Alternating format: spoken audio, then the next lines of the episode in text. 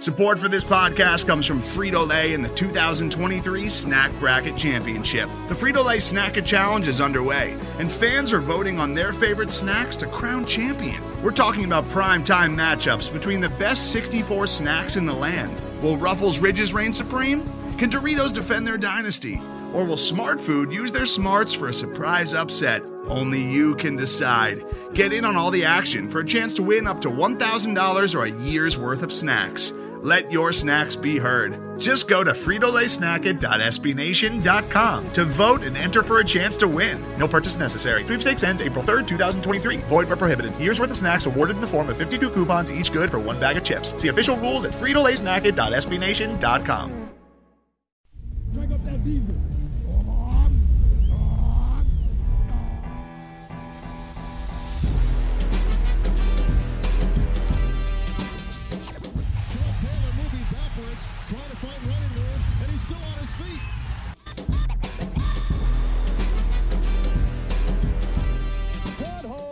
First down to the 40. He's gone. The 35, the 30, the 20. He's gone. He's gone. Touchdown, Washington Redskins.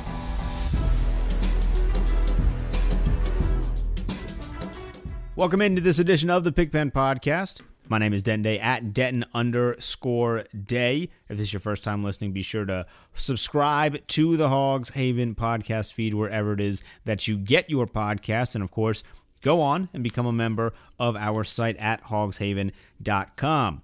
We have quite a bit to discuss today. The Redskins just got shut out this weekend. I'm not happy, not surprised, but not happy about it. And we have to talk about the future of Dwayne Haskins because at this point in time, I do have a few questions. We're going to start with the game stuff, though, first. I feel like that's the more important thing. That's the more newsworthy thing. Like I said, follow me on Twitter at Denton underscore day. Redskins fall to the 49ers 9 0. They have gone a full calendar year, a full 365, without a home win. That stings. That stings just a little bit. Since they were 6 and 3, the Redskins are now 0 and 7 at home, and they have been outscored 199 to 82. Talk about a damn good culture right there. Which, by the way, at least on this podcast, we are running that phrase into the ground. I'm going to use it until I don't want to use it anymore. And spoiler alert, I'm going to use it a lot because it was a dumbass thing that Bruce Allen said. And that kind of sums up what the team is right now. This is terrible. They're so bad. Like, I want them to be so good, but the organization is run so poorly right now that it manifests itself. The poor running of the organization manifests itself onto the field. This is their second shutout. Their second shutout in eight games. That's 25% of the last eight games they played. They have not scored a single point in. And last year, it kind of made a little bit of sense. They were on like their 18th starting quarterback. Everyone was hurt. It was the final game of the season. Nobody, people were just there to collect a check at that point. But at this point, like it's only week seven. I know we're just about out of contention now. We just, I mean, we're one in six, so we're kind of out of it now. But the idea shouldn't be that we're just completely out of it and we don't score. And the weather did play a factor in some of that. Also, kudos to every Redskins fan that was there. I know there wasn't a lot of them because I saw way too many 49er jerseys, although at least to the common eye, the colors are similar. So people may have thought, hey, Redskins fan showing up here if they were watching it um, and they just ha- happened to flip to it, although there was a bunch of weird colors because of ponchos and stuff like that. If you went to that game and you spent your hard earned money and basically you t- utilized all of your Sunday on, on going to that game, more power to you. I appreciate your fandom and uh, I'm praying for you when you're sick because I would imagine if you went to that game, you probably woke up on Monday morning with a little bit of a scratchy throat and maybe a little bit of a uh, a head cold there because it, it, probably just wasn't a great uh, environment to be standing out there for. Thankfully, the game was only two and a half hours because the Redskins, wearing their 1930s uniform, kind of went back to a 1930s style of offense. And side note here, while I don't necessarily hate the uniforms that we wore against San Francisco, I kind of dig them. I don't dig them as much as some people do, but I do dig them a little bit. I am eagerly waiting and patiently waiting for the day that we go back to the spear logo as our alternate. We need to bring back the spear logo, even if it's just for one game. Just bring the Spear logo back, and maybe, just maybe, good things will happen. But we got to talk about the game itself, and that's kind of where the good things happening stop. The first drive I thought was great. I cannot remember a time where the Redskins ran seven consecutive run plays. Adrian Peterson had six of the seven carries. The problem was he had 20 for the game. So over 25% of his carries came on the first drive. And that first drive, as you can tell by the score, resulted in zero points because we missed a field goal. So we started off good. Things were rolling. The 49ers defense, which is a great defense, they were on their toes a little bit. They didn't expect us to run, and they didn't expect us to have success in the run that we did on that first drive. And then we missed the field goal. It completely let all of the air out of the proverbial balloon that we had, and we really didn't get a great drive going for the rest of the first quarter or the first half, really. We had about we had three we had two good drives. It should have been three because we didn't capitalize on the Troy Apke interception return, which just in general, the fact that Troy Apke was able to come down with an interception and we didn't capitalize on it, that sucks. But the fact that Troy Apke got an interception, I mean, that's fantastic news. We just didn't do anything with it, which sucks. You got to capitalize off those turnovers. And then we had the other drive where we were, everything was seemingly going pretty well. And then Adrian Peterson fumbled the ball. It's been his Achilles heel for the majority of his career. He's always had some form of issue fumbling the football. It hasn't been too, too bad in his days here. But there was a point in time in Minnesota that was like the big issue with Adrian Peterson. He's running for these wicked games, but he was still fumbling the football.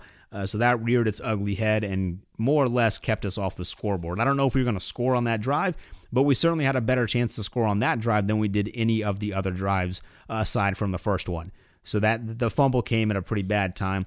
Case Keenum's line was oh so unimpressive 9 of 12, 77 yards. It looked like Case Keenum had no interest in throwing the football. He did not want to throw the football. And part of that could be the play calling because we only threw the ball 12 times. But Case Keenum did not want to throw the ball. He just didn't. And the weather, I get it. It's rainy. The ball is probably heavy. I don't play quarter. I don't often just find myself playing catch in the rain, so I'm not used to throwing a wet football. I would I would totally believe you if you said that throwing a wet football sucks. I'm sure that throwing a wet football is terrible. But I'm also sure that a professional quarterback should be capable of throwing a football in the rain. And throwing 12 times is not how you beat a good defense in 2019. Because despite the fact that the 49ers are now 6 0, despite the fact that they might be a legitimate Super Bowl contender, we can argue back and forth on that one. This was a game that the Redskins could have won. And that's maybe the most painful thing about this loss because their offense really wasn't spectacular. I was not very impressed with Jimmy Garoppolo. I have yet to be very impressed with him this season. Their defense, I think, is awesome, but Jimmy Garoppolo has been very unimpressive this season. He didn't look great against us yesterday. This was a game that we could have won and probably should have won, but our offense wasn't balanced, and we didn't get the ball into our playmakers' hands. And the guy that I'm talking about, the main guy, the one guy that we need to make a conscious effort to get the ball in his hands is Terry McLaurin. He was thrown at twice. Two times Two times Terry McLaurin was thrown at, and one of them was a stupid screenplay because we couldn't move the ball down the field. And I don't know if that's a Callahan issue. I don't know if that's a KOC issue. It might be a combination of all of them and Case Keenum. But they could not throw the football. As unimpressive as Jimmy Garoppolo looked, he still threw the ball 21 times. San Francisco was still running routes. They were making real throws down the field. Case Keenum threw 12 times, and at least six of them, it looked like he was pushing it. It looked like he was shooting a floater in basketball. He's just pushing the ball and hoping that it makes its way into the arms of a Redskin. And it did on nine times, but we need to throw more than 12 times to win. I don't care who you're playing. I don't care at what level this is. You need to throw more than 12 times to win a football game. Maybe Case is still recovering from the injury. I don't really know. I don't know why they decided to sit Colt McCoy in, in favor of Case Keenum. All of these questions I don't really have full, honest answers to. But what I do know is that our quarterback did not seem to have any intention of actually throwing the ball in a football game, which is kind of part, part of his job. If we just wanted to hand the ball off, we literally could have put Adrian Peterson or Smallwood back there in the Wildcat formation and just say, hey guys, have at it. Let's just see what happens. But your quarterback should be throwing the football. If he cannot throw the football in the rain, you take the quarterback out. It should be that simple.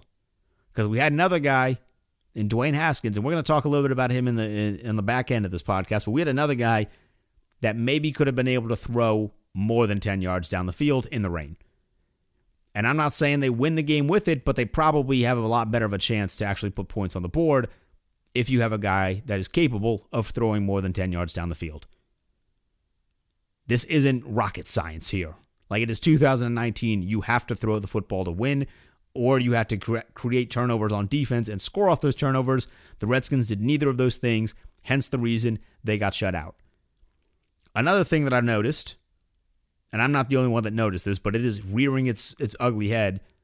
We have to stop with the Steve Sims Jr. jet sweep every single every single game. It worked one time against New England. It was a great play. It stopped us from being shut out in that game.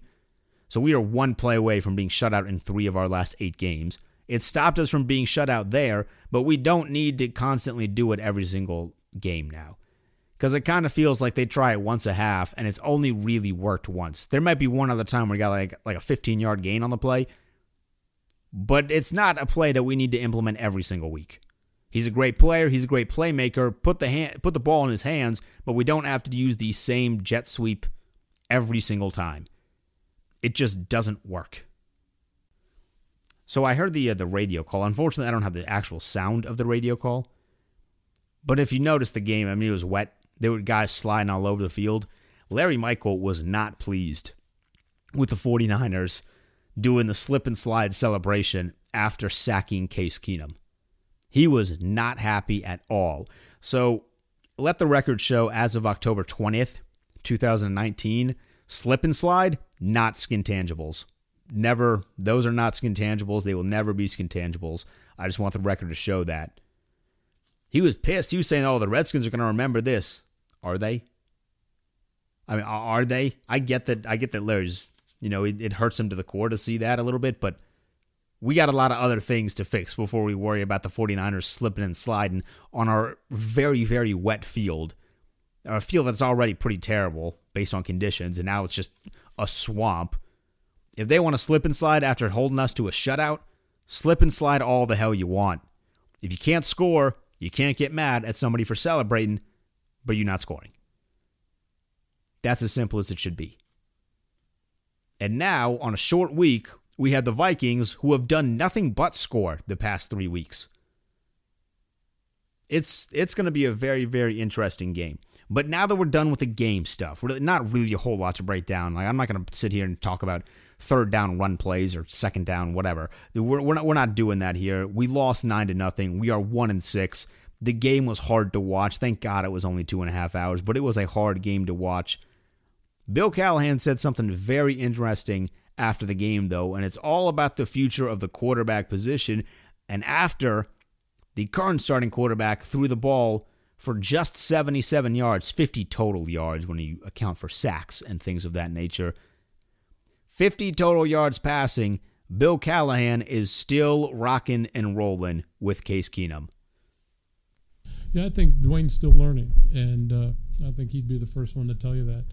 And we still have faith total faith in Case and his abilities, you know, to manage this offense and run this offense and execute everything within it.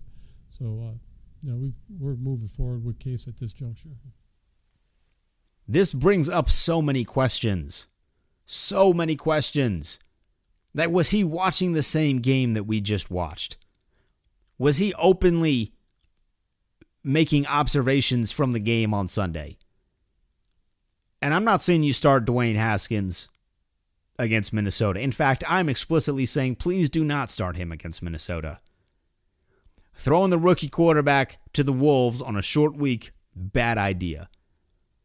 But after the Minnesota game, at a certain point, we have to realize as an organization what good does it actually do to redshirt Dwayne Haskins with this team?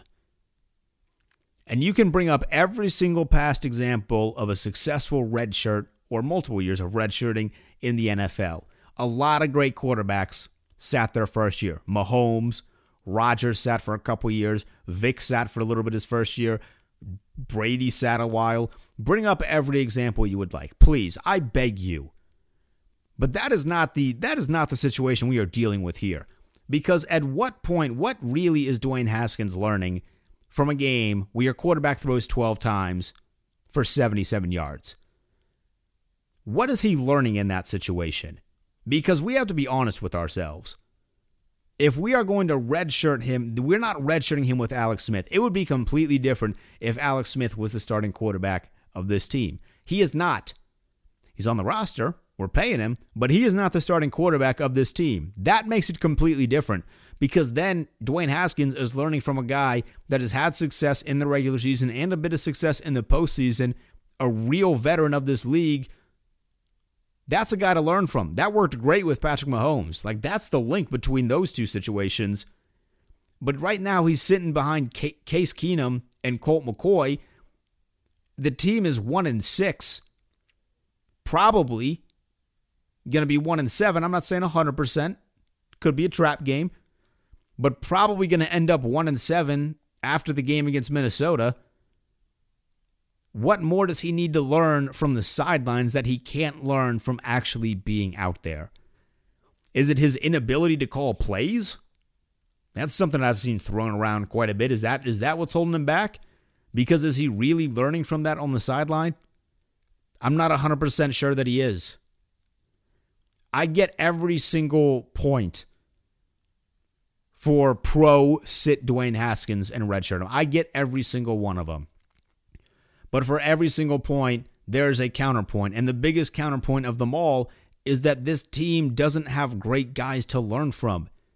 And that's not even intentionally a knock against Keenum or Colt McCoy. But those guys aren't great veteran leaders who have played multiple years at a high level in this league. They're just not. Colt McCoy's been a backup here for like six years. Does he know the offense? Absolutely. Are there things that Colt McCoy can teach Dwayne Haskins? Absolutely. But there are also things that Dwayne Haskins needs to just learn by himself. And there's also a reason that Colt McCoy has been a backup for six years here, and he's been a backup other places too. So that's not even accounting for those other places. The Vikings moved on from Case Keenum for a reason. They thought the guy that we had was better than him. The the Broncos, they moved on from Case Keenum for a reason. They wanted washed up Joe Flacco over him. At a certain point, the people and the decision makers in this organization have to realize that Dwayne Haskins just needs to play to learn. We are done with all this nonsense. Well, it's for the best best position to win for the football team. We're not winning. We're not. Put Haskins out there. The offensive line has actually been pretty decent when they're not holding people. Surprisingly, the left side of that line, despite the fact that there is no Trent Williams there, it's held up pretty good. Ereck Flowers, big surprise. Probably the biggest surprise the entire year. That left side has worked. Let Dwayne Haskins get in there after the Minnesota game. Don't want him to play against Minnesota. It's a bad move. Let him get out there. Let him get some reps. Let him get some real reps in game speed. I know he only played one year at Ohio State, and you can kind of hang that over his head a little bit because very rarely do quarterbacks who played one year of college have real success in the NFL. I get that. That's a direct shot at Mitch Trubisky. I get that. But let this guy play. Let him get in there. And let's see if hopefully you were right in drafting him at the spot that you did, and hopefully there is some sort of real future in Dwayne Haskins. I would like to think that there is. I'm optimistic that there is, but we need to be able to see that before we go into next year's draft. I'm not saying I want Dwayne Haskins to be Josh Rosen 2.0, but if what we see from him this year in a real with a real a real amount of games, like a real real tape on the kid. If what we see from him is not enough to convince us like, "Hey, you know what? This guy might not be the guy." Then we can make him Rosen 2.0 and do what's best for the franchise. Like I said, I don't want that to happen. I hope Dwayne Haskins is the future. I hope he is. He has a great arm. People say he can't read defenses. He begs to differ. I've seen his college tape. He can did a pretty damn good job at Ohio State. But we need to have real NFL tape on him to see is this actually what we got here or do we need to move on? But not against the Vikings. We're not going to do a huge big preview against the Vikings. But I am going to talk about it a little bit because I am very, very scared of that Vikings offense. Kirk Cousins, just in the nick of time, is on one of the best three game stretches of his career. He is firing on all cylinders right now, just in time to take on his former team in prime time, by the way. So there's kind of a, a catch 22 there. What breaks first? Kirk Cousins' primetime struggles or the Redskins' primetime struggles? And I got a very, very bad feeling Kirk Cousins' primetime struggles are going to be nowhere to be found. We are not going to see a whole lot of those on Thursday. That is, it's a terrible feeling. It's in my gut, though. I'm trusting my gut on that. I don't think we're going to see a lot of struggles from Kirk Cousins on primetime when we are the guys that he's facing. For whatever reason, our primetime struggles seem to conquer everybody else's primetime struggles, namely Kirk Cousins. Granted, we're not a winning team, so it's not the full effect of a primetime struggle against a winning team that Kirk Cousins has going on there. But it is going to be just a little bit of salt on the wound when Kirk Cousins not only ditches the primetime struggles, but throws for like five touchdowns in the process against his former team. That's going to hurt just a little bit. I'm preparing for it, but it's going to hurt. I, what I'm, the positivity and the optimism that I have for Thursday is going to be revolving solely around the Nationals because I think they could be up 2-0. You know, we're, we're we're staying in the fight. We're riding or dying. At the very least, it's going to be 1-1 on Thursday. So I'm cool with that. As long as it's 1-1 or 2-0 in favor of the Nats going into that game, Kirk Cousins can do whatever the hell he wants. But I think we as fans just need to mentally prepare in the, in the off chance that you're not a Nationals fan but are a Redskins fan. Just mentally prepare for the whooping that Kirk Cousins is probably going to deliver against us. It's not going to be good. I would suggest maybe if you're a, a, true fan that hates those sort of things, don't watch TV on Friday because when Cousins throws for four or five touchdowns against us, the headlines are not going to be great. Not at all. All right, so that's going to kind of wrap up everything we got going on here. As we get a little bit closer to the trade deadline, and as Trent Williams uh, is still not traded, we will have another podcast just kind of ranting. So just kind of plan for that. It's going to be a full blown rant on the Trent Williams saga and how Bruce Allen continues to be a, a buffoon, just a complete and utter moron on the situation. So that is going to come at some point. And the off chance that Trent Williams does get traded, well, we'll have a reaction to that. And hopefully, fingers crossed, it'll involve multiple first round picks. But like I said, Bruce Allen, he's a moron. He's going to find a way to screw it up. But that ends this episode of the Pigpen Podcast. You can follow me on Twitter at Denton underscore day. I'd love to hear any of your thoughts on the topics that we covered today. And like I said, just be prepared for Thursday. It is not going to be a good time. I can promise you that. All right, I'll see you next time on the Pigpen Podcast.